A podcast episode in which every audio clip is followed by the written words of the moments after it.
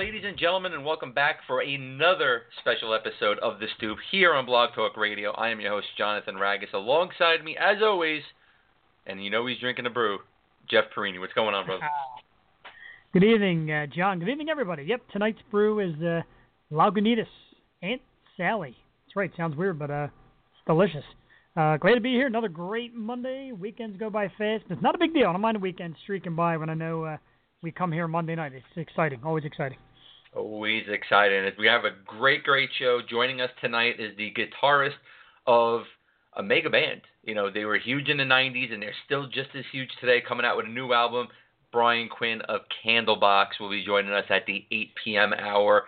Looking forward to that. Uh, before we go any further, we got to send out a huge thank you to last Monday's guest, actress Nancy Valen. Uh, we had we had a blast with her, Jeff. I mean, she was really uh, something, man.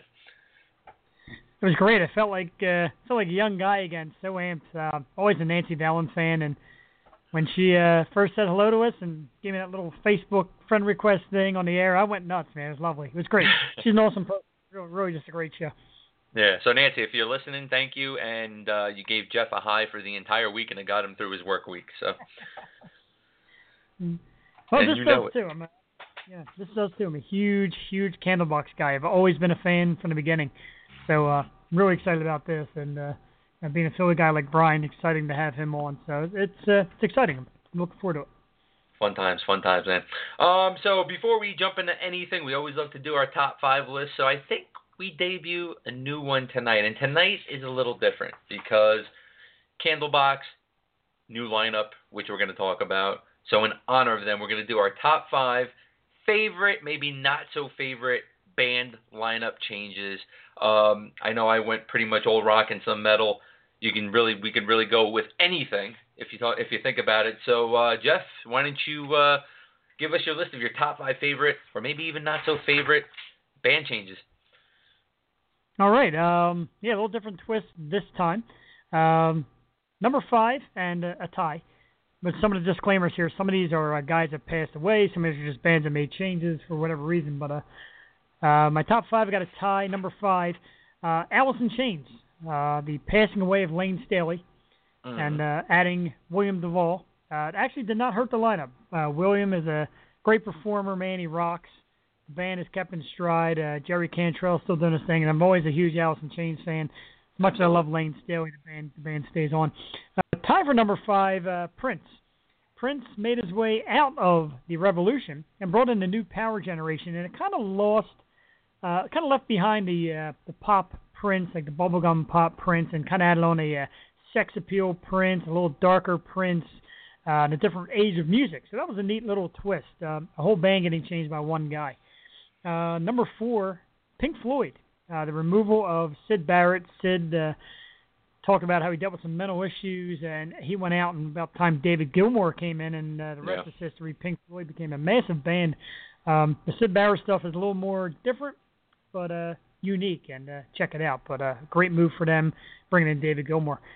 Number three, one always to this day, I, I, it still puzzles me. I know you're a big fan. Uh, Black Sabbath, uh, moving on without Ozzy Osbourne and bringing in uh, Ronnie James Dio. Oh yeah. And uh, you know, I, I know Ronnie's your man, and that's very cool. But I just ah, the band without Ozzy Osbourne still to this day very weird, but a, a very big all-time uh, lineup change deal for Ozzy. One and two was tough uh, to determine which one would be the leader. Number two, ACDC, the passing away of Bon Scott, and the miracle to find Brian Johnson, a guy with the same shriek and that hard scream. And uh, ACDC had tremendous success uh, both with Bon and with Brian Johnson. Kind of a shame what's going on now that he's uh, supposedly out of the band. Um, that hurts when a guy uh, came so far and brought them so far. That's number two. And number one, one of my favorite bands of all time and the craziest move I've ever seen, Van Halen. David Lee Roth going out pretty much at their height. They just got off in 1984. It was a huge album, big concert tour. They were making things happen, and boom, David Lee Roth out, Sammy Hagar in. It went for years, and then uh, Dave found his way back. But that's uh, number one. That's still the most shocking one to this day to see that move, and uh, that's my list, my top five plus. Very nice, man. Very nice. And uh, for this week, I don't have a tie, and we actually have two in common, but in two different spots. Number five for me, Van Halen. Roth comes out, Hagar comes in, Van Halen uh, music changes just a little bit, but I loved it with Sammy Hagar. So you went from great to great again, in, in my opinion, to crap when Gary Cherone from Extreme came in, and then back to David Lee Roth. Um, so, so that's like a favorite, not so favorite type of uh, band change up there. Uh, number four, ACDC. Bon Scott unfortunately passes away, and ACDC just pretty much just you know pissed, and Gold came out and Brian Johnson and then whatever what goes on with Brian Johnson now being supposedly kicked out of the band because of his uh, hearing loss, and now to Axl Rose. So to me, great to great to crap uh, there for uh, ACDC. Uh, number three, Small Faces. Steve Marriott leaves. Rod Stewart, Ronnie Wood come in, and to me that was the pinnacle of uh, Small Faces. Uh, you know when, when you look at uh, Itchy Park uh, All or Nothing, Tin Soldier, Lazy Sunday. You know, you know, both of them coming over from the Jeff Beck group, uh, and then being renamed just Faces. Uh, to me, that was going from decent to absolutely phenomenal with Rod Stewart and Ronnie Wood coming in. Uh, Journey, we got to go with Journey. Journey oh, nice. hiring Steve Perry. Um, and basically letting him become the lead vocalist over uh, keyboardist Greg Rolie. That is what made Journey what they are today, which is a legendary group. Um, if they didn't hire Steve Perry, who knows where Journey would be today? Who knows if we would have even heard of Journey or even remember Journey if we did? Um, number one, um, and, and, we got to give props to him tonight because he was hospitalized today. Paul Di'Anno leaves Iron Maiden, and Bruce Dickinson comes in. That's when you go from good to absolutely phenomenal, Jeff. Paul Di'Anno leaving, Bruce Dickinson coming in. That is what made Iron Maiden Iron Maiden, man. The freaking pinnacle right there, dude. That's some great that's ones. Uh, that's great. It's a great list. Uh, kind of funny as I'm sitting here, uh, a couple that I, I did not put in, um, and I wanted to. I got on the cusp, and one that you mentioned about a band just really changing it and becoming huge. Uh, um, Genesis. You know, Phil Collins took over, yes. and mm-hmm. uh, man, really changed that band around. Uh, a whole different sound, but just outstanding. Um, of course, you had the, some of them become fiascos like Kiss, uh, first Peter Criss, and then Ace Frehley, and then uh, Vinnie Vincent and Bruce Kulick, and it just went on and on. Comes like a uh, revolving door, but uh, there's some out there. There's some some changes that are definitely for the better. Journey one is an outstanding pick. You're definitely right there. They were nowhere um, without Steve Perry. Yep, absolutely, man. Steve Perry made Journey what they are today, and, and you know what? The new guy, I I really cannot think of his name off the top of my head, which bothers me because I I, I love the guy. I think he's phenomenal. Um, I man, I can't. But I think it's like uh, uh, Arnel Pinata or something like that. I really cannot remember, but he is a, just a phenomenal singer, man, from from from the Philippines. Um, and really, man, he can belt it out like Steve Perry, man. So to me, this is like the ACDC where Bon Scott passes away, and they really pissed, and Gold came out, and to me, that's what Journey did again. You know, by finding Arnel Pinata, uh, Pinita or something like that. I can't remember his name off. Is it? Yeah. So I mean, yeah, he's he's absolutely phenomenal, man. So uh, I, I don't know if you heard him sing, dude. Got to check it out, man. Him with Journey, they are absolutely phenomenal with him. So. So that's our uh, top five list here on the Stoop, and you can find all of our top five lists real soon on our new website, www.stoopradio.com. It's not officially done, but it's officially launched. So go over there and you can listen to all of our amazing, amazing interviews and our amazing radio shows with so many great guests that we had on from last week's Nancy Valen to Danny Boy from House of Pain, to Sagan Amory of Caveat and Lilith from Lilith of the Night, Mick James, Ed Roman, our boy Chucky Brown, Stevie Ray of the Harlem Heat, Donica Knight, Buff Bagwell, former WCW star.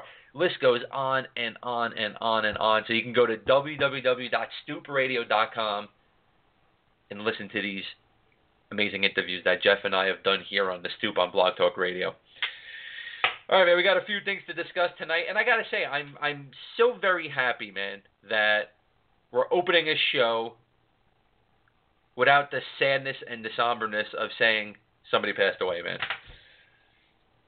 It's nice for a change. it definitely is. It seems like every week we're uh, celebrating, not celebrating, excuse me, um, remembering somebody passing. Uh, it, it's been tough, a tough 2016, but uh, this Yeah. week it seemed pretty clear. You know, uh, I'm liking it so far. Let's not jinx it. Fingers are crossed. A little tap on. Well, listen, you man. know. I got a little scared yesterday and this morning and just a little while ago because I was thinking, oh yeah, we can get through a show finally. But then they said that oh Anthony Kiedis, they had to cancel the Red Hot. Chili Peppers con- concert and there was no updates coming out about it. And rushed to the hospital with extreme stomach pains and you're sitting on edge like, oh my god, man, not Anthony Kiedis now. And then today, Sinead O'Connor goes missing for over 24 hours. But before we came on air, read that they found her and she's safe. Um, it's crazy, man. It's it's fingers crossed, no more, man. 2016 has been uh, terrible for that so far. So hopefully we can, uh, yeah. So hopefully 2016, you know, can throw the blessings out now. You know, let everybody just chill, man. 2016 has taken away so many damn legends, man. No more. Um, speaking about legends, today uh, anniversary, six years since the passing of one of my all-time favorites, man, and I'm still so upset about this, man. The late, great, icon, legendary Ronnie James Dio uh, passed away six years ago today. Um, you know, real quick, I just can't believe it's been six years since Dio left us. Um, you know, it's it's just when I think of a world, man, without a Ronnie James Dio and a Lemmy and a David Bowie and a Prince, and then you look at you know the other side, a, a Robin Williams, um, you know, and so many other amazing people that left us, man. It, it's it's crazy that we now live in a world without these people, Jeff. Absolutely crazy, I was dude. uh, I was listening the other day, and I, I had my my music on, and I you know, I go through Apple Music, and I just download a ton of songs. And at one point, I had in succession um, Motorhead, Stone Temple Pilots, and Prince, and I'm like, wow, wow, Yeah. like three in a row. I'm like, all these guys are gone. It, it's unbelievable. Scott Weiland, uh, Lemmy, it's just guys I grew up with and, and loving. And it's not that I'm that old a guy, but uh, some of my favorites just just gone. Yeah, it's it's it's amazing, man. I was listening to uh everybody knows I'm a huge Motown guy. Love the Temptations. You know, listening to a Temptations uh CD just a couple of days ago, I'm thinking, you know, yeah, I remember when some of these guys were alive. Um, you know, but I was a young kid, you know, and uh it it didn't it doesn't have that impact on me now when I listen to uh, you know, Dio, or I listen to Motorhead, or I listen to a Prince song, or I listen to anything from Bowie, or you know, it just blows my mind, man, that they're not here making new music anymore, man. It just blows my freaking mind. And uh yeah, so you know, once again, I can't believe it's been six years since Ronnie James Dio passed away, and uh you know, I saw a meme today where uh you know it says cancer didn't take Ronnie James Dio. I want to think of him that he lost his battle fighting a thousand dragons on top of a silver mountain somewhere. So uh that's the way I think of it, man. You know, cancer didn't take Ronnie James Dio. He's off fighting dragons somewhere, man, because he's still the man on the silver mountain down here. And uh, you know, I know, I know, all of his fans and and and myself included, absolutely just missed the guy, man. Really adored him, and uh, you know, it's just crazy, dude. It's just crazy. So uh, rest in peace, Ronnie James Dio. Uh, let's go over to uh, the acting side of things now, man. So many damn television shows um, were canceled over the last couple of days, and uh, it's it's been pretty crazy to see some of the shows that were canceled, but at the same time, some of the shows that should have been canceled that weren't canceled. That really blows my mind. Uh, a couple I got to throw out, man. Agent Carter with Hayley Atwell on ABC. Um, damn shame that that was canceled. Hopefully, hopefully, hopefully we can get a resurrection on Netflix. Uh, Grandfathered with John Stamos on Fox. Also, The Grinder with Rob Lowe and Fred Savage on Fox. Um, just a lot of different shows, you know. And then you look at other shows like the, like Nashville. I never watched Nashville, didn't see anything into it, but so many people liked it. Can't believe that that's gone. Uh, Castle with Nathan Fillion's gone. The Muppet Show on ABC was uh, taken off. And uh, then you look at the, you know, the Bull. Rush Hour was taken off uh, today. Was canceled after just like a few episodes. It looked terrible. Uh, Mysteries of Laura. And then you look at some of the new shows that are coming on, man, that we've spoken about. Lethal Weapon, The Exorcist. Um, and then we get a, uh, you know, the news today that Prison Break is going to return on Fox. Oh. Um, y- you know, Rush listen, Hour. Jeff, I, yeah, r- I mean, Rush Hour is gone now. Thank God it's canceled. So, um, you know, but just the remakes are terrible. We always talk about the uh, you know the remakes and stuff, but let me ask you this: You're not a super super big TV guy, Jeff. Uh, I would take it. I, I don't really see you sitting around watching TV constantly because you're always working it out. But out of all the shows that you read, and I'm sure you read the news because it was on everybody's Facebook feed, you couldn't dodge it. Out of all of these shows that were canceled, what do you think was the biggest surprise? Um, seems that this uh, this Agent Carter one really hit a lot of people. Um, so it's a big show that a lot of people were really into. Um, so that seemed to be a big surprise. Some of them, you know, shows come and go. It's a shame to watch. Uh, I like John Stamos. I like Rob Lowe. I like, uh, you know, cooler guys acting, and, and they both got acts. That's kind of a shame to always see uh, guys like that go. But then, you know, you look at the list of shows that are coming and shows that are going, and they renew shows like no offense, they renew shows like Two Broke Girls, which might be the worst show on television. It is poorly acted. It is poorly written. It is such a bad show, and it's coming back for another season. Really, man? I thought Mike and Molly was one of the worst shows on TV. That's pretty bad too. I, I like the uh, I like the sister, the one who used to be in uh, Eastbound and Down. Outside yeah. that, that shit oh, that show's terrible. He's terrible. He's a horrible actor. I'm sorry. Just, mm. it, it, you know, it's it's just amazing where you look at this stuff and you look at you know a show like Agent Carter being taken off, or Nashville, or Castle, um, you know, Supergirl, which had a, a monster following. They took it off of CBS, but then they moved it over to CW, so that's still kicking in. Uh, Grandfather, The Grinder, just these shows that people really love. But then you look at a show like Sleepy Hollow, man. They killed off one of their main characters, dude. There was two main characters, and they took the one off because they were having a contract dispute with her. Killed her off, yeah. and now that's coming back for another season. And I've heard it's been terrible ever since, man. So it's like the mind frame of these executives and these people on TV, they really just don't have the interest of their watchers, man. No, they they really seem not to. And it's funny when you said how I don't strike as a big TV guy, and, and honestly, I, I used to be. Uh, lately, I watch sports. I listen to a ton of music. I like coming home and putting the music on. Um, but it takes a while for me to get to like a show. I mean, I, lo- I love Modern Family. That's hilarious. Yes. Um, but as far as new stuff, I don't watch a whole lot. I tried. My fiance watches all kind of new shows and says, "Let's watch this. Let's watch this," and nothing, nothing gets me, man. Nothing turns me on. I mean, I'm back I mean, it's like 70s TV was so big. Uh, the Jeffersons, All in the Family, uh, Alice. You know, I used to watch like there was always a good show on. It wasn't duds like now you put on TV, and it's a lot of duds. I, I like Gotham. I think Gotham's got a chance because it's still got a whole Batman story to bring in. I like Terrible Gotham, show. man. I know. Terrible show. Terrible show. It, it's got a lot to work. It, it, listen, it could, but it's just it's awful, man. It's awful. It's too dark. It's just it's crap. I know it's there, there's a lot. lot. Nah, there's a lot out there that right now that's really really bad, and like I said, it's hard to fall in love with TV. I'd rather watch two last place ball teams, or you know, on my smart TV. I watch YouTube a lot, and uh, you know, um, watch videos and uh, all kind of good stuff like that. I'd rather do that than sit down and watch 30 minutes of one horrible program. It's you know, and and also, man, let's let's just go back to the old television shows that were just phenomenal. You know, we're t- you you mentioned some, and we can, you know, talk about good times and and what's happening in different strokes and silver spoons and you know just just a phenomenal shows. What bugs me the most is these stupid mid-season finale craps now, man. We didn't have that years ago. You had a season, no, they played it, you watched it, you never saw reruns because that just wasn't a thing on TV back in you know in the 70s and 80s, and even up you know around 1991. They didn't do reruns crazy. Now, man, you watch a show, man, mid-season finale comes, takes six, seven months for another episode to come back on. It's it's just ridiculous, man. Yeah, we talked about that before, especially the cable series. Like I said, I'm I'm a big Shameless guy, and Shameless runs its season finale, and you won't see a new one for like a year and a half. Like, why? It makes no sense. You wait all this time.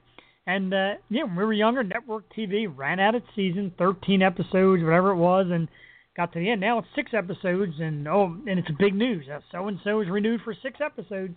Okay, then yeah. it's a uh, mid-season finale and a ton of reruns, and it loses its luster. I guess it's. And that's I don't know and that's why I love Netflix series, man. Because I, honest to God, man, not only do they pump out Netflix series so fast, but you can watch them as many times as you want, and every time you finish one, there's always a new one coming on somewhere. You know, you look at all the Marvel series, you look at Fuller House, you look at all these great Netflix series. So, man, I really hope, I pray to God above, if you're listening, Netflix, please get Netflix to take over Agent Carter and bring that back because that would be absolutely phenomenal. Hayley Atwell is just is, is smoking hot. So that and um, Netflix, if you're out there, the Stoop television program, that would be great. That would be fun. that would be absolutely phenomenal. That's something I think we need to pitch to them, and uh, I'm sure they will tell us to go screw ourselves, but we'll try anyway. Well, hey, you know what? I've I've been shot down by uh, worse and by better, so you know. Oh, I don't see, man. I don't think there's anything better than Netflix. What's that thing about Wayne Gretzky and the the shots you don't make? Hundred percent of the shots you don't take. Yeah, exactly, like man. That. Well, great leeway talking about Wayne Gretzky. Let's go into a little bit of NHL playoffs and NBA playoffs. We'll talk a little sports here quick in just a little bit. We're going to be joined by Brian Quinn of Candlebox. So stay tuned for that. He should be here in a little under 10 minutes. Um, so let's jump into the NHL playoffs here. Both both leagues, NBA, NHL, they're now in the uh, conference finals. Uh, so let's go over to the NHL side of things. The St. Louis Blues now lead one game to nothing against the San Jose Sharks in the Western Conference Finals. And on the Eastern side, Tampa Bay leads the Pittsburgh Penguins one game to nothing. Jeff, your prediction: Who makes it to the Stanley Cup from the uh, conference finals? I uh, really love this Tampa Bay team. I, I think they've got the speed, along with some size and a little bit of attitude to mix it up with Pittsburgh. So I, I got to get Tampa here. They they look good in Game One. I actually, I think they should have won a little more, but um, to get some guys healthy again, if Stamkos and if Bishop stays healthy, they they they really are a tough team. Uh, in the West, I've been super impressed with San Jose, but for some reason this St. Louis team just keeps coming and are not backing down. This might be St. Louis's year finally. But I'd love to see Tampa San Jose, but I'm starting to think it's looking Tampa St. Louis. Uh, kind of weird. I expected more out of that game last night. The first period was great, and then it kind of became a snoozer. Uh, St. Louis and San Jose kind of, you know, kind of lost us after the first period. But uh, Blues yeah. looking good finally. Yeah, absolutely. You know what? I've picked the Blues the last three years to come out of the Western Conference and into the Stanley Cup playoffs, and they always seem to just lose their way in rounds one and two. I'm going to go with it this year. Not only are they going to make it to the Stanley Cup final, I see them winning it. I think this is finally the year for the St. Louis Blues. I see St. Louis Blues taking out the Sharks in probably five to six games on the Eastern side. Uh, this is going to go probably six or seven games, man, and I'm not really sure who's going to be going into the Stanley Cup final from the uh, Eastern side it pains me, man. I want to say I don't want to say the Penguins because I can't stand the Penguins, and I don't want to say the Lightning because the Rangers captain left the Rangers to go to the Tampa Bay Lightning, and they basically signed all these scrap heap Rangers, and they're pretty much the Tampa Bay Rangers. Um, the other Rangers, totally fine with them winning. Ryan Callahan irked me, man. He really irked me. So uh, yeah. I'll say Tampa Bay because I love Anton Stralman, love a couple of the guys down there, and I think they do have the better team than Pittsburgh, so I'm going to go with them. Um, NBA side of the ball, we're now in the conference finals there, and so happy on the Eastern side. Toronto Raptors taking out the Miami Heat. They are now meeting the Cleveland Cavaliers in the Eastern Conference Finals, and on the West side, Golden State Warriors, Oklahoma City Thunder. Who do you got going into the finals, man? I'm going to go. Uh against the grain on both ends. I know it's going to sound crazy. I don't know what I, don't know what happened to Oklahoma City, but woke up against San Antonio and became a ball club, and it's good. I'm rooting for Billy Donovan and uh, and Kevin Durant, and I I like it. And I'm going to see the upset here. I think Oklahoma City finds a way to get Golden State out of there. Um, and same with the East, you know, everybody and their mother was in a I was in a, a local bar yesterday having something to eat, and uh, everybody's saying Cleveland, Cleveland on a walk, Cleveland in four, Cleveland in three, you know, and Toronto just backing out. I'm going to take the Raptors just for for giggles, man. Be here on the air. I'll say it for anybody that's listening. Let's go Raptors and oh yeah, Oklahoma City final. How great is that for basketball? I love it, man. I am so happy the the the, the Thunder made it. Um, you know, love the Spurs, respect the Spurs huge. I mean, seriously, man, who doesn't really respect the Spurs unless you're uh, a fan of their arch rival? But you got to respect the Spurs. Um, you know, great season they put forward, and you know the age just caught up with them in the playoffs.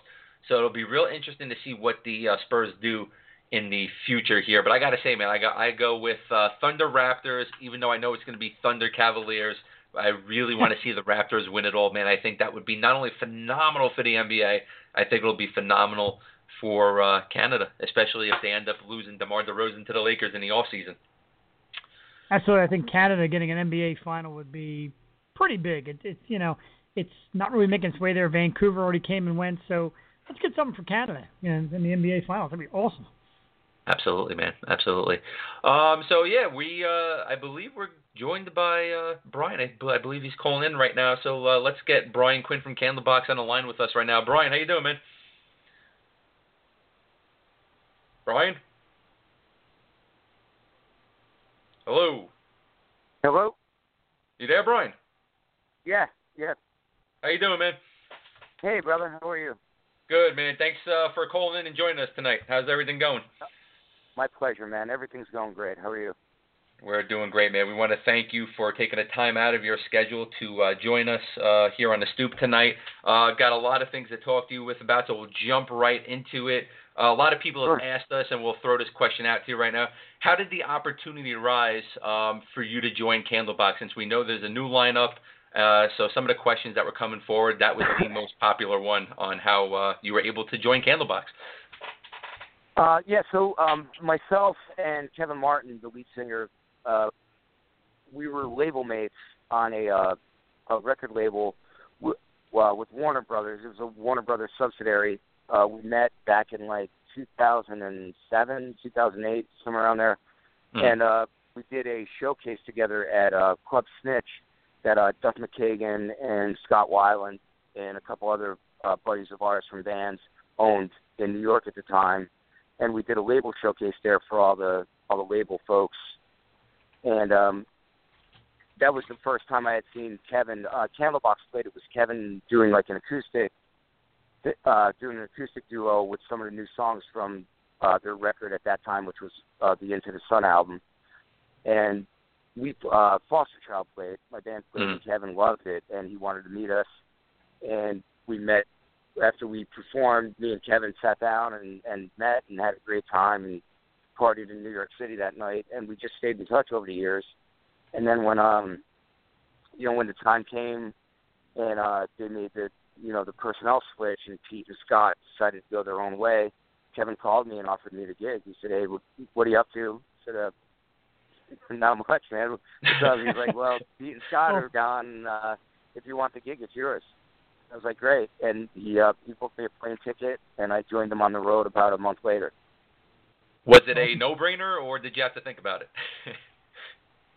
Oh, it was a no-brainer. I, I was a big fan of those guys, and it, Yeah. especially even after I was a fan of them. They, they were very uh, big in the high school I went to, and I had heard about them. I had heard of Candlebox because they were uh, opening for Rush, and they ended up being the last band to ever open for Rush because it's not like it's not like Rush needed uh, any any support acts, you know. Yeah. So they were the last band to open for Rush, and um, I had seen them at Nassau Coliseum, in it was like maybe '95, somewhere around there, Mhm. and I fell in love with them. I thought they were great. I had their record, you know, had all their records, and then uh, yeah, it was just you know kind of surreal experience getting offered that gig, you know. Yeah. So so now, how does that feel though? You know that you know this is a band that you loved, and you know that you remember listening to their songs in high school, and you're a part of that now. It's kind of like that uh, Mark Wahlberg movie where he's uh, doing the cover band, and he gets invited to be the actual lead singer. Like, you know, are are you still amped? Is it something that you just it just doesn't seem real still, or? I'll tell you, I really haven't gotten uh, a, a chance to really sit down and process everything because it's been so fast. Yeah. Like everything has just happened. Like I joined the band and we're on the road, and then you know we've gone to South America, and then we came back. And I was, you know, we're flying all over the world, playing gigs, and then in between that, we re- ended up recording the album in 12 days. So, Wow. And then went right back out on the road, and I, I literally up until maybe in two weeks I'll be able to sit down and really process everything that's been going on. But yeah, it's surreal, man. It's a, it is a dream come true for sure. Yeah, and that's they're, awesome. they're literally the nicest guys ever. It's the best touring I've ever done in my life. It's just I don't know, I don't know. It's just it was really a uh, like a smooth and just easy. It's it's just an easy thing, and they're they're all such talented guys and just good people. Um, it was just like I was with my buddies in Philly, you know. Yeah. Like I just Yeah. walked out of one gig and right into another. That's awesome. That's awesome. Uh, we also hear that you're involved with another project with uh, Kevin Martin uh, and, and Adam Curry, uh, along with um, you know uh, Morgan Rose from Sevendust and uh, Lenny from The Infinite Staircase. Uh, so, is it going to be a similar sound? What can we expect from this new project? Uh, well, with yeah, with Le Projet, that was kind of what set off the whole thing with Candlebox. Was uh, Kevin had called me, and I hadn't heard from him in a while. Uh, this was prior to him offering me the uh, Candlebox gig. He called me in December, it was a couple of years ago, and said, "Hey, man, I'm going to be in Pennsylvania. Are you around? I'd love for you to come and uh, you know do a recording session with us, play a solo on something or whatever. Are you going to be around?" I was like, "Yeah, I'm home." So I went up. He invited me up there, and I thought he was going to be. It was just going to be me, me and him hanging out, having a couple beers, maybe writing a couple songs. But it was like a full blown recording session in at uh, Think Loud Studios in York, PA, which Chad Chad Taylor and Chad Gracey and uh, Patrick Dahlheimer from Live own. They own the Wow. studio, and it's beautiful. Like they That's a great spared place. no I've been there. expense on the studio. Mhm. So uh, he invited me up, and I went up and I did a session with them. And uh, I didn't know this, but they were looking for a second guitarist and offered me that gig. Uh, right, not long after I did that session, the session went great, and you know Morgan from Sevendust. I had met him a few times before uh, doing gigs. With, you know, Octane had opened for them on the uh, Rolling Rock Town fairs and stuff. And I had met those guys, but I didn't really like know them. And I walked in, and I was standing in the control room of the studio, and I just looked at Kevin. I was like, "Dude, seriously? you, just threw me into this?" So uh, we, we did this session, and it was amazing. And me and Morgan worked really, really well together. I mean, we were just on a string together. We're just everything he was thinking, I was thinking, and the session went amazing. So I ended up playing on two songs, and they offered me the job with Le Projet. And then a couple months later, Kevin had called me and said, "Hey, the, the spot in Candlebox is open. I'd like you to join the band." And that was that. That is so but, uh, great, as man. As far as the sound goes, Yeah. Well, thank you. Yeah, and it, it is. I mean, these guys are just massively talented, and it's like getting to work with musicians like that. And it was a situation where they work so fast because with Le Projet, we go in and we write, we do pre-production, we record and mix within a day because everybody's schedules are so crazy. And um, yeah, it was just something. It was really educational for me because I never worked like that. And I never made a record like that. hmm I'm glad I I had done those sessions with Le Projet because when I went in uh, for this Candlebox record, and uh, uh, how I mentioned before, we had done we finished this record in 12 days. It was a total guerrilla process, and I was at least prepared for it because I had done those sessions with Le Projet. Mm-hmm. And then um but we went in there and just uh, blew this record out and I mean there was a point like it's so funny but my wife was saying to me she was like it's so weird that you you're actually listening to this record because once I I record a record and do a record I don't listen to them because Mhm. I'm always in my own head like oh man I should have done this I should have done that I should have played this or done this differently on that solo with that Candlebox record everything I learned in 30 years of playing guitar went out the window and I had to just play from instinct, you know. And uh yeah, it was it, that was like uh it, it was an eye-opening experience, but we uh ended up making the record and I even listen to it now and I'm I'm still learning stuff. I was like, hey, what did I play? you know.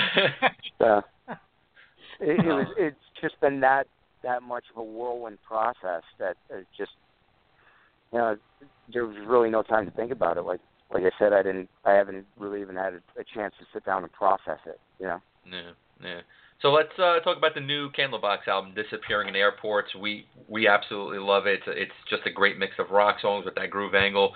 Um, it's it's flying up the charts, man. Um, you know, I've talked to some people who say, yeah, you know, it's it's it's a great album, and and I was shocked to see some of the people that actually bought it that I know didn't even know that they were Candlebox fans. So that's pretty cool. But tell us a little bit about the new album and uh, how much input did you have in writing some of the songs? Well, first, thank you for checking it out, and uh, I'm glad you're enjoying it. Love uh, The process of it, like, like I said, man, it was so whirlwind. It was, you know, 12 days. We were just in there. My guitars, like all my parts, were done in three days. There was like probably uh, 10 songs that made the uh, U.S. release, and I would say there was maybe like three or four kind of like skeletons of songs, like chord, you know, chord progressions and whatnot. And then uh, we wrote uh, five of them in the studio while we were there. Like somebody had this part, somebody had that part. It was just really organic and really instinctual. It was like I said, 30 years playing guitar. I couldn't use a second of any of the experience because it was so it, it was just so urgent and the record has come out and yeah it's doing great like we're all blown away and we're so excited that it's doing as well as it as it is. Mm-hmm. but it was just one of those things that like uh yeah like everybody's kind of blown away about how, how it's been received and it, with the personnel change uh, and having me and Mike in the band, and David Krusen from Pearl Jam is playing drums, and this is his like third go around in Candlebox since he was with Pearl Jam. Uh, it, it was just, it, was it was just amazing. I loved it. It was an Yeah. amazing experience. but yeah, we we did write a lot of stuff in the studio. It was just, yeah, I guess whirlwind is the best word I could use for it because that that's Mhm. what it was really. You know, it's, Yeah. uh, and then, uh, but yeah, as far as the input on writing, you know, they they just gave me the freedom to play, and like you're here for a reason. This is why we hired you. So just do your thing. They weren't even in they weren't even in the room when I was doing uh my parts. So uh they weren't even in the state, to be honest with you, when I was doing my parts. they just trusted me with it and that was like that was just so so like encouraging and empowering for me as a musician and a player that they trusted me with with what was there already and then getting to write with them was a, a dream come true for sure. Yeah, yeah, definitely. Well, it, you know, this is something I I just can't believe I'm gonna say because 1993 feels like it was just yesterday to me. But uh, all of us remember the Yeah. classic Candlebox songs. Yeah, we can actually call them classic now because it's it's that long ago. Uh, Far behind you, Simple Lessons. Uh, you know, these are songs like you said you listened to in high school. What's it like playing them now on stage in front of people? Yeah. Oh, well, being able to play those songs, Mm-hmm. yeah, uh, it's it's a trip out. Like I don't, I'm still there's there's like that whole surreal part of it for me Yeah. because that Candlebox that record was gigantic. Yes. Uh, uh, Yes. uh, in, in my school and when I was growing up, and obviously they you know sold millions of record millions of copies of that record. Um, yeah, it's it's great. I mean, and you know, Kevin always says it. He never gets sick of playing Far Behind, and that's that's kind of the song that everybody knows. But even just a, it- it's a storied discography for those guys, and um, yeah, I I just try for my end of it. It is surreal. I love it, but you know, I'm there to do a job as well. But I also um, just want to do as much justice as I can to the material that I didn't have any part of writing or recording. Mhm. You know, like it's super important to me that I make sure that I know Pete's parts and do what he did on the record, so it doesn't uh, it, it doesn't come off as you know fake or uh, just not good to the to the fans that have been there since the since the beginning. And there's a lot of them. Oh yeah. Came out to Oh, yeah. We've been Oh, yeah. following the band since '92, whatever, '93. Mhm. So I mean that that's my whole thing as far as being playing the older stuff. I just want to do you know Pete's uh, genius of what he did with that stuff. I just want to do it justice. Yeah, yeah. Well, I'm, I'm, you know, it's big shoes to fill, man. I mean, like you said, Candlebox was was just was big at that time, and that album was was absolutely phenomenal. I think, uh, you know, not just Far Behind in You, but there's so many great songs on that album, from Blossom to Don't You to to Rain, which I love because it was just three minutes short of being a Dream Theater song, which I absolutely love. So, yeah, yeah, that's a great yeah, reference. Well, that's the truth, and it, and it was different though too because those guys, you know, post grunge or whatever that means. Yeah. That record, it there was just elements of there's so many, just so many different things that went on on that record. Like there was, you know, the meter changes and time changes. It was just a, it was a clever record, and it's huge because of, of because it's clever. It's, Yeah. it's not like really uh it, it it's no surprise how big that record got. I loved it. Like when I heard that record for the first time, I was I was blown away. Yeah, yeah, and it's funny because you said the post grunge. I remember when it came out, and me and my buddies, you know, in high school, were listening to it. I remember saying even then, this was its own genre.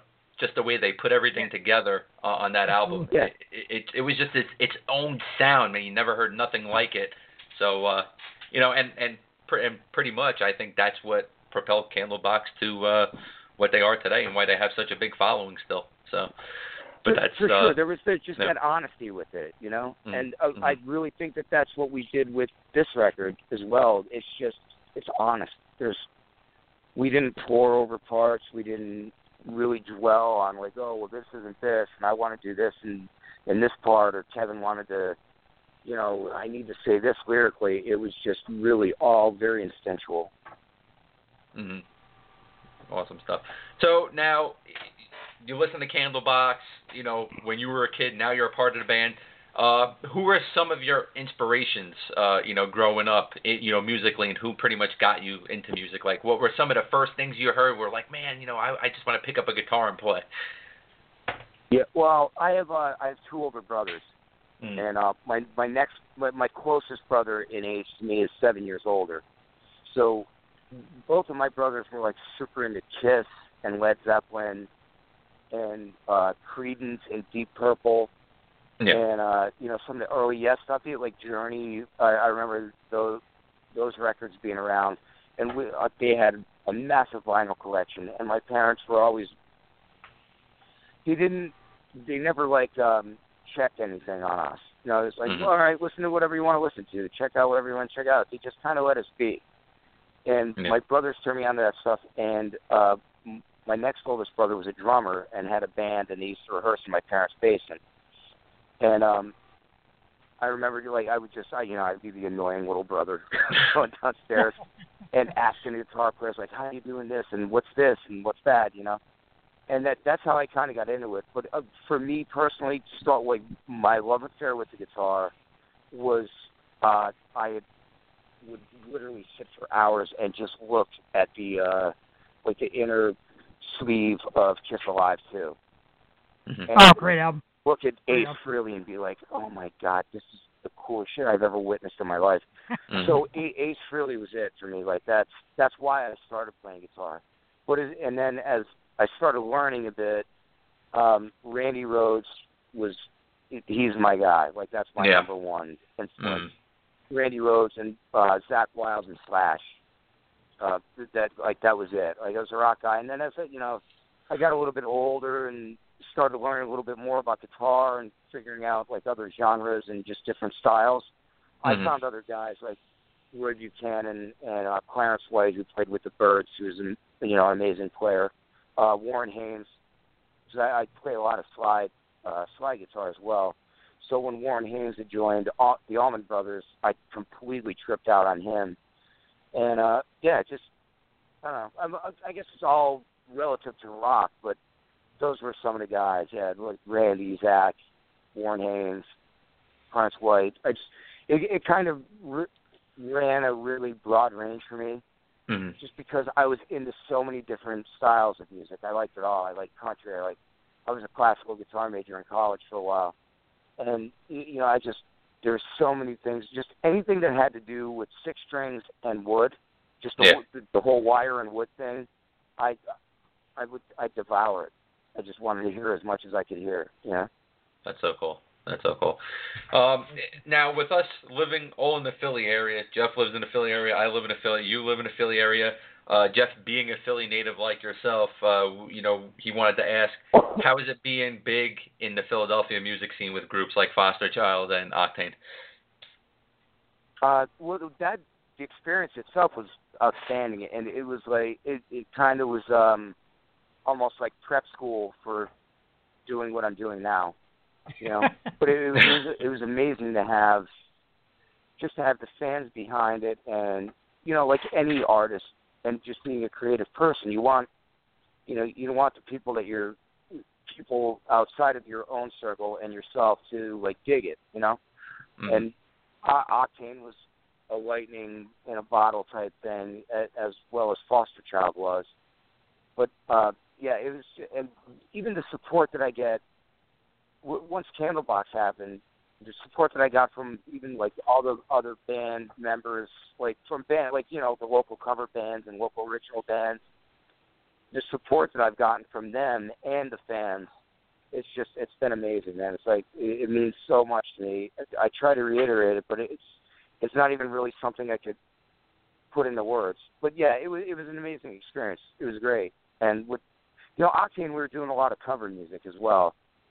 Um, but we, we the, the cover music that we were doing was no one was doing that in the area at the time, and I think that was kind of what what really uh, got got people into the band because all you know all the people that would go to a cover band uh, club and to hear party music, we were you know there'd be a thousand people to hear the party bands, but then we were getting a thousand people that weren't even in the room the night before to hear what we were doing, doing you know Metallica and Tool and uh, you know just all the like the heavier stuff. But we started peppering in our own music, just started connecting, and we're like, wow, this, this is fucking super cool. You know, just that the fact that you got outside, and outside, the guy at Hot Harley. Um, but uh, yeah, just that, that stuff connecting with, with with all those folks that would come and see us was was amazing. And it's just that they're into your art. I mean, there's no better feeling in the world. Mm. Awesome stuff, man. Well, uh, for everybody listening in now, if you want to check out uh, Candlebox, you can look at their uh, new album, uh, Disappearing in Airports, at candleboxrocks.com. Also, this Thursday night, May 19th, at the Bethlehem, uh, excuse me, at the Sands Bethlehem Event Center in Bethlehem, PA, uh, 95.1 ZZO and B104 presents Candlebox and Three Doors Down. It's going to be an epic concert, man. Uh, you looking forward to it, Brian? Yeah, yeah, I am. Uh, you know, and the guys from Three Doors Down have been buddies of ours for years. We had uh, Octane had actually done an entire run in Pennsylvania doing all um, all colleges, so we've Mhm. known those guys for years. And then when I was doing uh, when I was recording the Foster Child record, uh, I stayed with them. They were doing uh, their record, their Into the Sun record, uh, that had the same title as the Candlebox record. But they were doing that record, and they had rented out this house, and they, you know, uh, I had to go down there for a session, and they invited me to stay with them, and went down there. So they've been buddies of ours for forever. And then these last two uh, festivals that, that we had done, we did uh, Welcome to Rockville down in Jacksonville, and then we did Carolina Rebellion over the Mhm. last two weeks. We got to see them and catch up with them, and yeah, it's going to be an epic rock show. And their, their set, both of their sets at both of those um, festivals were amazing. Like they they sound better than ever. They're a great Awesome. band, and I'm just excited to to do the concert. Are you guys going to be at? Are you guys going to make it? I don't know. We're, I don't know. we're trying, definitely trying. Well, I I, I know some guys. yeah. If you want, if you're able to We're make gonna the hope for concert, that, 'cause we we'll make the trip. It's I- about an hour trip we're at. That's funny, man. That's great stuff. All right, man. Well, Brian, listen, man. Thank you so much for taking the time out of your schedule to join us tonight, man. And uh, seriously, man, just uh, keep kicking ass, man, because this album is absolutely awesome, man. And we're uh, super excited that you're a part of Candlebox, man. I appreciate it, brother, and thank you for having me. Thank Thanks, you, man. man. Have a good night. All right, take care. See ya. That was guitarist Brian Quinn from I guess we could say it, man. The classic group Candlebox, man. I can't believe we're saying Candlebox is classic because they, to me, it still feels like they, you know, that self-titled album with Far Behind and You, and and all, all of those great tunes just came out maybe a few years ago, but it's 1993, man. 1993. That's insane, dude. Seems like yesterday. It's funny. That seems like yesterday, and it seems like yesterday I was going to some of the local, uh, like you said, like some of the band um, clubs and band bars, and watching Brian with uh, Foster Child and Octane, and like one out of every ten people you talk to in Philly, like I, I know Brian. Like how well I know Brian. Like he he just knows people and he's a personal guy, and everybody in Philly loves Brian Quinn. Man, you root for him. Now he's part of one of my favorite bands. I think it's awesome. That, that's just great. It was a great interview, and I loved having him here. Absolutely, absolutely, man. We can't thank Brian enough for uh, joining us tonight. You know, super busy. They're, uh, you know, pretty much on a tour right now, just playing concerts left and right. Um, so you can check out uh, their website, candleboxrocks.com. Uh, not only can you see what events are coming up, you can also purchase their newest album, Disappearing in Airports, which is shooting up the charts, man. Really, um, it, it's just blowing up, and uh, you know, Candlebox fans are loving it, and people who really weren't Candlebox fans are actually loving it. Man, we're hearing some great, great things, and the reviews have been awesome. So, thank you to Brian Quinn for that. Can't wait to have them back on in the future, man, because that would be absolutely phenomenal, man. Um, let's uh, go back into a little bit of our points of discussion that we were talking about uh, before Brian joined us. Um, going back into the basketball thing, let me ask you this. Uh, the San Antonio Spurs really wanted to get your opinion on this, man. We know uh, there's a lot of question marks between will Kevin Martin come back? Will Tim Duncan uh, resign or, uh, excuse me, will he return or, or retire? Will Manu Ginobili come back? Are they going to trade Tony Parker and try to bring in a Mike Conley?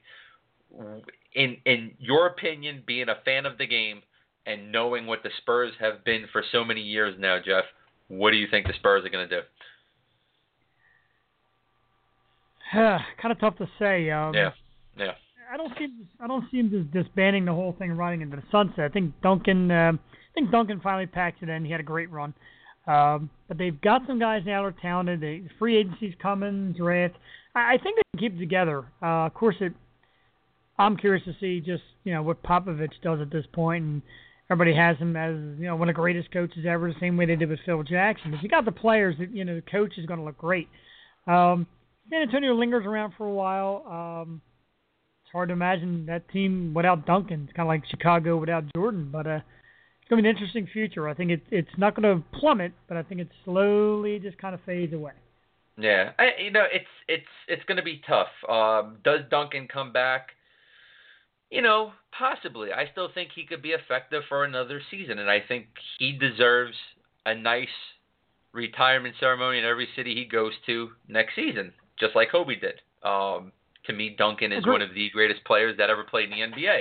Um, Tony Parker, he is owed a lot of money over the next couple of seasons um, at his age, and you know, at you know, he's he's older now, and his play is not as effective as it used to be. I think they need to figure out something with Tony Parker, and I really think they need to let Manu Ginobili go, and I really think they should let Kevin Martin go. I don't think Kevin Martin's an effective player. Um, you know, you got to build around Kawhi Leonard, you got to build around LaMarcus Aldridge. You got guys in there like uh, you know Bar- uh, Boban Marjanovic. Um, you know Danny Green's there. He's not going anywhere. Kyle Anderson. You know there's there's a couple of really good players here, and if anybody is going to do something with this roster, it's going to be the San Antonio Spurs, man, because they seem to always know what they're doing with their team, man. They sure do. Yeah, it's been um, it's been a long run, a good long run. I mean, uh, funny. The other day I was thinking, just looking through the history of it, and David Robinson was there forever, and they built a team around him, and then they mm-hmm. uh, brought in Duncan, kind of built the team around Duncan, and just they've done it great for so many years. And classy organization. It's not a bunch of show offs. It's not hot dogs. It's not a, a one man show. It's a team game, and they, they do it well. And like I said, like Popovich he does it his way. He doesn't want to get his guys getting hurt. They're going to miss a game here or there. They're going to sit him down, not worried about the the ticket sales or the the TV ratings. He's there to win. His guys are to win. It's always been classy. Yeah, absolutely, man. So uh, either way, you know, whatever happens with him, our Tim Duncan on just a phenomenal, phenomenal career. Seriously, one of the greatest players to ever play in the NBA. Um, he's just been phenomenal, man, and great to see that if he does go out, he's going to go out as San Antonio Spur like he deserves. Glad to see these guys just being loyal to their franchises. As much as I really have never liked Kobe, I always respected him for always sticking with the Lakers when he really could have taken so many times to just get out of there and go elsewhere with a better core of players, man. So, uh, you know, it's really cool when you get to see stuff like that. Um, let's talk about last night's baseball game. Texas Rangers, Toronto Blue Jays. Jose Bautista takes supposedly a dirty slide into second base and uh, you know really tries to take out Odor. Odor turns around, just levels him, man, knocks him in the face. What were you thinking when you saw this, man? well, it was uh, funny again. I'll I'll go back to where we were last night. Me and the me and the fiance uh, were out just having a little bite to eat and a couple beers, and uh, highlights came on. I'm like, oh, I see this because you kind of seen some stuff going on. And all of a sudden, in unison, the entire place jumps up and goes, "Oh!" when they watch the, the right hand. Good right hand, but I said at first, said, you know what? Good right hand, but Bautista's still on his feet. And afterwards, when they asked Bautista, he said, "Hey, look," he said, "He got me, got me a good punch, got me right in the face, but uh, it's gonna take a bigger man to knock me down. You know what though? It was a good shot though. But uh, Bautista had guts. I kind of like this though. I like rivalries. And I like I like the birth of a new rivalry. And if this team, these two teams are going to mix it up and and make it interesting like this, I'm all for it. I love it. Yeah, yeah. I don't know. Listen, man, I I kind of miss the fighting in baseball, man, and nothing brings me back more than those '86 Mets, dude. You know, they were always fighting, man, and that was something that was just always always fun to watch, man. But last night, it's it, it's it's weird, man, because Odor came out today and said, "Oh, I respect Jose Bautista, and you know he plays hard, and he's a great guy. I respect him." And you know, then he says, "I was just trying to protect myself." It's like, man, there's a lot of other ways you could have protected yourself, man, than just throwing a right right away, man, because he really he really connected with him, man. So let me ask you this: suspension wise, do you think he deserves to be suspended, and for how long? Well, um, like I said earlier, the, the the dirty slide. I mean, you you got a you got a ball player covering second base, and it's not like uh, now a lot, a lot of people ripped on Chase Utley, but not like he um for his slide. It's not like Bautista went out of his way to attack him. He went into second base and a little through second base with a slide. So I think in, in Bautista's end, nothing. I think in Odor's end, you know, pretty legitimate square punch in the face. It's got to be about three to five, in my opinion. I don't care if nobody likes that answer, but I, I think Bautista did his job as a ball player, and uh, Odor's got to take that. And he didn't get hurt; he got out of the way and, and made his throw. But that's part of the game. You got to take it. So if you're going to throw punches, you, you got to ser- serve some games. Yeah, I think uh, they need to go three to six, but I see most like a two to five to be honest, man. I, I think they're gonna say, oh yeah, you know we're uh, you know we're not as bad as as as the other leagues when it comes to suspensions for stuff like that because they're just playing hard. So uh, it's it's gonna be interesting to really see what happens there, man. Um, really looking forward to seeing what happens. So uh, it's it's it's gonna be pretty cool. Um, just wanted to bring something up and I totally forgot about it. Was just thinking about it, but maybe next show, man. We'll bring it up. Um, once again, want to thank Brian Quinn from Candlebox for joining us tonight. And you can check out uh, their newest album, Disappearing in Airports. You can buy it at a Best Buy. You can buy it at um, man, I don't even know what music's that. F FYI, FYE. what the hell is some of these stores now? Because the Sam Goodies are gone, man. It's it's it's a damn shame. There's really no no good place to go to buy music anymore. But you can go to Amazon.com and you can go to their website website candleboxrocks.com to check out their newest album, Disappearing in Airports. Absolutely phenomenal. Uh, this Thursday night, Candlebox along with Three Doors Down at the Sands Event Center in Bethlehem, PA, right next to the Sands Casino. Um, tickets are still on sale, man. So grab them. It's going to be a phenomenal, phenomenal, phenomenal concert. Uh, next week's show. This is going to be a good one, man. Guitarist Sean Hennessy and singer Neal Middleton of Royal Bliss are going to be joining us here at the eight o'clock hour. And as always, show starts at 7:30 p.m. Eastern time. Listen, dude, we are bringing on some fabulous musicians, man. We really are really amped for uh, like I was amped for Brian tonight, a guy that I've I've met in the city. Um, and hey, he hinted that he knows people about tickets for Thursday night. So if you're back still listening, Brian, uh, Thursday night tickets would be great. But uh, Sean's a guy I met in town. Me and the fiance have met him a few times. Great guy, great musician, fun guy. Um, he did some Candlebox stuff also live, uh, The Gracious Few. So he's been a another Kevin Martin guy, and uh, this is his new project, Royal Bliss. These guys sound good. It's it's country sound, and uh, I like it. Looking really forward to hearing these guys and uh, hearing what they got to say about their music. Yeah, it's gonna be a good one, man. It's gonna be a real good one. And then uh, the following Monday, we're gonna be joined by uh, country singer Richard Lynch. Really, really looking forward to that one. And then June, we got some really cool things coming up in June. We're not gonna say it right now because we're still trying to tie up some of the loose ends there. But once we do, uh, possibly next week, we'll announce some of our June guests. Really looking forward to just all of our guests that are coming on um, starting next week and into the future. But still just excited about even just Brian being on with us and Nancy Valen last week and Danny Boy O'Connor from House of Pain two weeks ago. And you know I'm still still going over with with Lilith and Sagan and and Kevin Sorbo and Jesse Itzler, man, it's just been a phenomenal, phenomenal year so far in 2016 uh, on the stoop. Um, you know, keep tuning in. We're always going to bring some great guests with us, and we're always going to be here, and we're always going to deliver, man. But it's always a bunch of fun, right, Jeff? Absolutely, you're not getting rid of us. We're loving it. I mean, uh, just um, the whole social media thing makes it great too. Cause now you're you're friends with uh, and and sharing quips with, like I said, like the Nancy Valens the Brian Quinns, uh, Sean Hennessy, uh, Lilith, and, and Sagan to share conversations. You share their stuff. You you follow their music, and you you get more people involved, and uh, that's big, man. I love getting people on board with stuff I love, especially when it's great. And like I said, everybody we've had on the air, everybody that we've spoken to has been outstanding from start to finish. So yeah, you want to support them, and you want everybody to get involved. Absolutely, absolutely, man. So once again, thanks to Brian Quinn from Candlebox for joining us tonight. And thank you, our listeners, for always tuning into our show, making it one of the fastest growing and one of the hottest internet based radio shows going today. Seriously, over one million listens. We can't we we couldn't have done it without you. Um, and also I want to send a special thank you to former co host uh, Mike McShane, John Leary, Jim Williams, because without them as well, uh, we wouldn't be here. And a huge thank you to Jeff for jumping in and uh, just taking the reins as the co-host here on the stoop, man, and just bearing down, man. It's been fun with you, brother. Likewise, I feel like um, you hear the phrase used. I feel like the luckiest guy on earth, man. I get to sit here, drink a beer, talk to some stars and some artists, hang out with you. You're about, you know, as cool as it comes, man. You're a great guy. This is always a great time. We just, I love talking because we we share the same passions, we share the same interests, but usually we've got little uh, opposite sides, and that's good, man. I like I like getting out somebody else's point of view and and, and bringing it to people.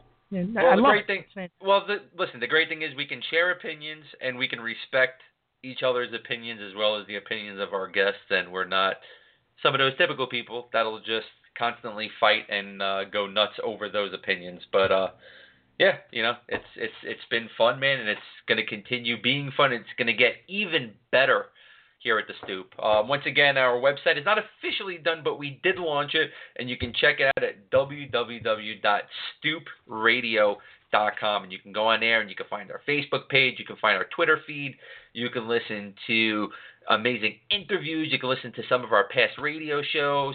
Uh, real soon, you can read all of our top five lists. You can read a little bit about Jeff. You can read a little bit about myself and about this program. You can contact us and you can read our great testimonials from our great guests, as well as view our partners and sponsors. And uh, every week we're going to have a guest of the week. And for this week and last week and probably next week, because we're still working on the page, um, is Lilith from Lilith and the Night. So go there on the right side, click her picture. She's just phenomenally gorgeous. You can't miss her. Click that, and you can listen to Lilith from Lilith and the Night phenomenal, phenomenal band, just really just ripping everything up on the European seaboard there in England. And uh, hopefully we'll get them here soon in the U.S., man. Really can't wait to go to a Lilith and the Night concert, man. And I I know you're going to be there with me, Jeff. No, I'll be right by your side, man. I'm ready for it. Like I said, man, one big stoop show. Uh, Caveat and Xander Demos and Adrenaline and Lilith in the Night and hell, Candlebox. We got our Candlebox connection and Royal Bliss and I'm just such a music guy, man. I love music. I love every that, everything we've had there. I love it. That would be a fun festival, man. All right. Anyway, next Monday, Sean Hennessy and Neal Middleton of Royal Bliss will be joining us right here on the Stoop, 7:30 p.m. Eastern Time. For Jeff the Shark Porrini, I'm Jonathan Ragus. We'll see you all Monday. Don't be a douche. Good night, everybody.